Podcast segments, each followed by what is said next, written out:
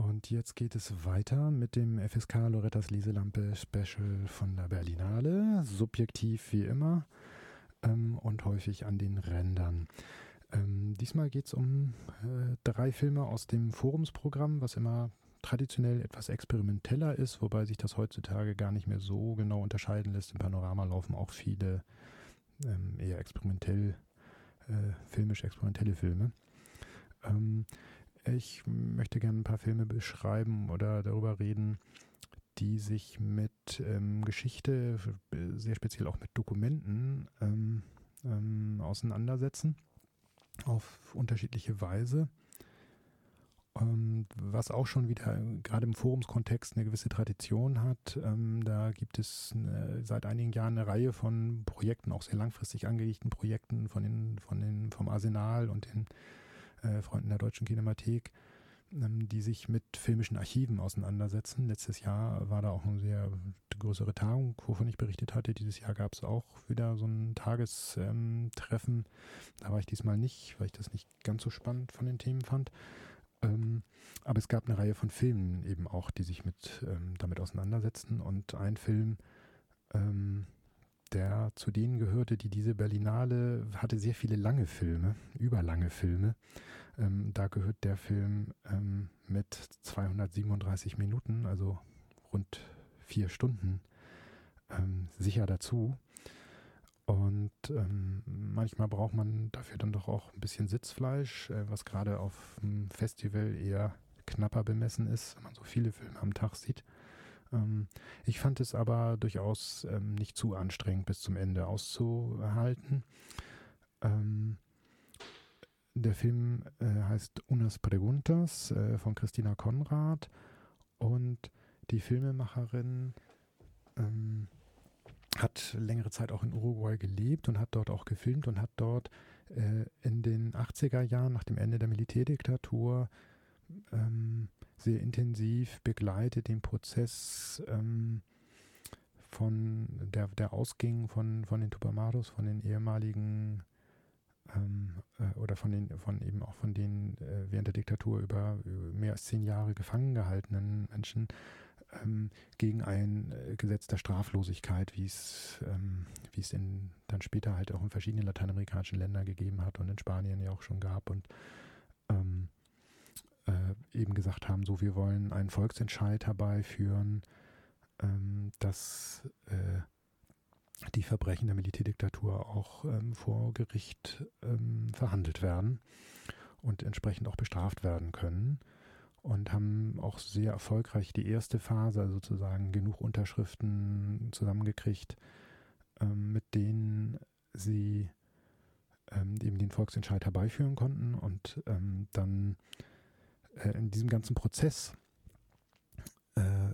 hat eben Christina Konrad sehr viel äh, Interviews gemacht auf der Straße ähm, mit den unterschiedlichsten Menschen, welchen die dafür waren sind, welche die dagegen sind und ähm, immer sehr äh, ja schon man merkt schon auch ihre klare Position. Also denen, die dagegen sind, da stellt sie sozusagen auch Fragen, die ein Stück widersprechen oder sagen, aber warum dies, warum das? Ähm, aber immer in dem Sinne auch respektvoll, dass sie die, die Person jetzt nicht gleich sagt, ihr seid auf der falschen Seite, sondern sich wirklich, wirklich das Gespräch sucht und das Gespräch auch findet. Also es ist, ähm, es ist auch Material, was sehr stark dokumentiert, eine hochgradig politisierte ähm, Situation, eine Gesellschaft, die auch mm, zumindest dort ähm, in, dem Moment auch sehr breit eine Bereitschaft hat, ähm, darüber zu reden. Und ist sowohl in Montevideo, also viel auch in Montevideo gefilmt, aber auch in Provinzstädten. Ähm, es gibt auch eine Situation, wo sie ähm, bei so einer, so einem so ein, ja, eine Art Verkaufsschaufest für eben ähm, äh, Pferdehalter und ähm, ja, im weitesten Sinne Gauchos oder eben Menschen aus dem, vom, vom Land, so eine Landschau, Verkaufsshow, ähm, Feria, ähm, fragten, die dann sagen so, wenn du uns da verstehen willst, dann musst du da mal rauskommen und dann sieht man halt, sie fährt dann auch da mal raus und ähm, unterhält sich da mit denen wo klar ist, so, die sind zum Teil dann einfach aus den politischen Diskussionen noch relativ weit ab und ähm, haben sich damit noch gar nicht viel auseinandergesetzt, was das, worum es da eigentlich geht und sind aber durchaus eben genau auch da an dem Punkt offen, sich damit auseinanderzusetzen und ähm, da, darüber nachzudenken und zu reden. Ähm, das ganze Material hat sie ähm, damals nie zu einem Film wirklich verarbeitet. Es lag rum, äh, ist dann wieder aufgetaucht und ähm, nach so vielen Jahren hat Christina Konrad dann gesagt, okay, aber das ist eigentlich ein Material, immer wollte ich damit was machen und jetzt ist einfach ein Zeitpunkt, da muss ich dann doch mal was damit machen. Ähm, das ist sehr lang geworden, es ist vom Film, also er hat durchaus, wenn man jetzt ähm, den Ausgang äh, dieser Volksabstimmung nicht kennt, hat es sozusagen eine Dramaturgie der Spannung hin auf diesen Moment. Wie wird, ähm, wie wird sich das, ähm, wie, wie, wird das Ergebnis ausfallen? Ähm, Im Wesentlichen ist der Film aber eigentlich, ähm, obwohl er sehr wohl geschnitten ist, aber auch von der Art, wie er geschnitten ist, ähm, auch Fehler, Materialfehler mit aufnimmt, Tonfehler mit aufnimmt, ähm, ähm, auch Stellen, wo, gerade wenn man selber mal gefilmt hat, kennt man das, ähm, wo, wo, wo sozusagen damit der Ton mitläuft, wenn man jetzt das Interviewer als Ton dann auch haben will und nicht wiederholen kann beim Dokumentarfilm, aber die Kameraposition eigentlich wechselt, ähm, nochmal ranzoomt, scharf stellt, wieder aufzieht ähm, das Bild, alles so Sachen, wo eigentlich klar ist, wenn man das filmt, denkt man den Schnitt mit, das wird rausgeschnitten, aber ich habe den Ton und kann da was anderes draufsetzen. Das lässt sie alles bestehen und dadurch bekommt das Ganze ähm, dann eben auch diese Länge, aber auch den Charakter eigentlich einer Materialsichtung, aber eben einer, die dann doch angenehmer ist, als wenn man wirklich alles Material sichten muss, weil es dann schon auch ein Stück ausgewählt ist und schon ähm, einen gewissen Rhythmus hat, aber eben von der Ästhetik eigentlich ein, eine Ästhetik, die eben nicht komprimiert auf, was sind die Kernaussagen, Pro und Contra, ähm, Beitrag zusammenschneidet. Ähm, oder ein Film, der in eine Situation noch intervenieren will, sondern eben eigentlich ein, ja, eben auch dieses Zurückschauende, es gibt dann Material, es gibt dann eine spezifische Situation, es gibt auch eine spezifische filmische Situation, eben mit, ähm, mit der frühen oder mittelfrühen ähm, Videotechnik aufgenommen, ähm, die sich ja auch in den, dann in den 90er Jahren rasant entwickelt hat, digitalisiert hat und so weiter. Das ganze Material ist eben noch analoges Videomaterial ähm, aufgenommen mit Rekordern, die recht schwer rumzutragen waren, mit Kassetten, die teuer waren und auch nur 20 Minuten äh, Band aufgenommen haben oder, oder 20 Minuten Spielzeit hatten. Und ähm, führt einen sozusagen auch auf der Seite nochmal in so eine, ähm, in, in die, die 80er Jahre zurück, ähm, ohne es über zu ästhetisieren, aber es ist einfach sozusagen der Zugriff. Ähm, man, man kann beim Zuschauen eben so ein bisschen teilhaben an so einer Art Materialsichtung und drüber nachdenken. Man hat dann auch die Zeit, eben drüber nachzudenken, Details zu sehen. Ähm, durch die Überlänge andererseits leider tendenziell danach wenig Zeit, dann drüber zu reden, weil man dann schon vier Stunden gesehen hat, ähm, eignet es sich jetzt nicht so sehr dazu, noch viel weiter drüber zu reden. Aber durchaus eine, eine Empfehlung, wenn der Film mal irgendwo ähm, zu Gesicht bekommen äh, ist. Ähm,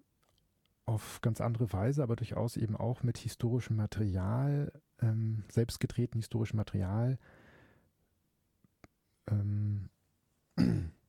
beschäftigt sich Ruth Beckermann aus Österreich, ähm, deren Filme ich hier durchaus öfter mal äh, besprochen habe. In ihrem Film Waldheims Walzer, in dem sie Material, was sie ähm, in den 80er, Mitte der 80er, 86 gedreht hat, als Kurt Waldhammer, für, für den, die, die das noch, der, die, der Name noch nicht, die Personalie noch nichts sagt, ähm, der kandidierte für die österreichische Präsidentschaft, war vorher UN-Generalsekretär gewesen ähm, und wie sich dann eben rausstellte, hat er in seinem Lebenslauf immer die Zeit äh, des Zweiten Weltkriegs äh, recht kurz gehalten und ähm, stellte sich dann eben raus, dass er doch ähm, im, äh, in Jugoslawien, in Griechenland involviert war, in, ähm, in ja, in, in Massaker, in militärische ähm, äh, in halt die militärische Vorgehen der, des Nazi-Deutschlands als angeschlossener Österreicher.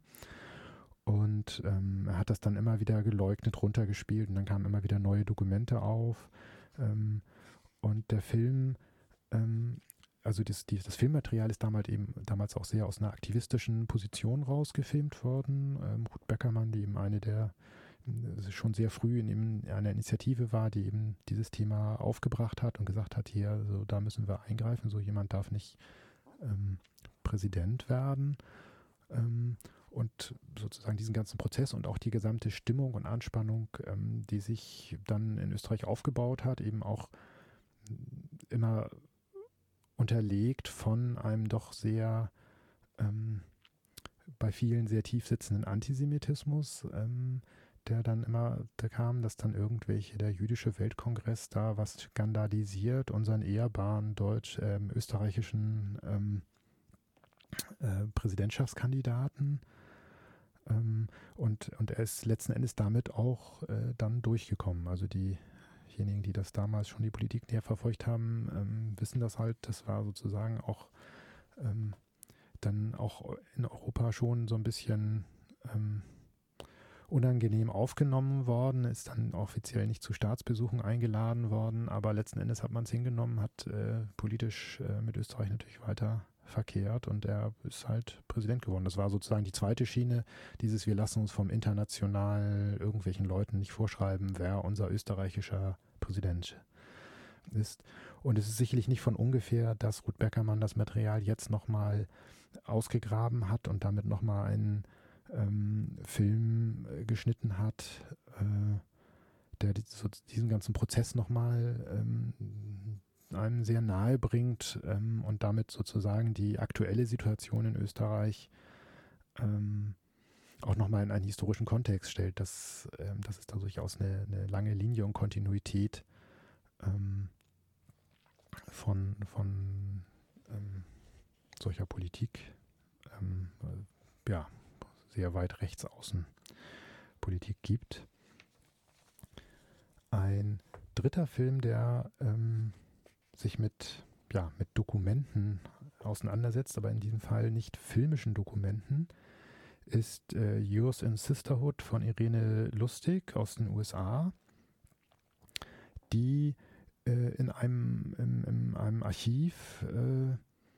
der liberal-feministischen Zeitschrift Miss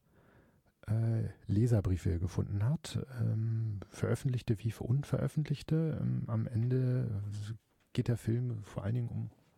unveröffentlichte äh, Leserbriefe von, ja, von Leserinnen,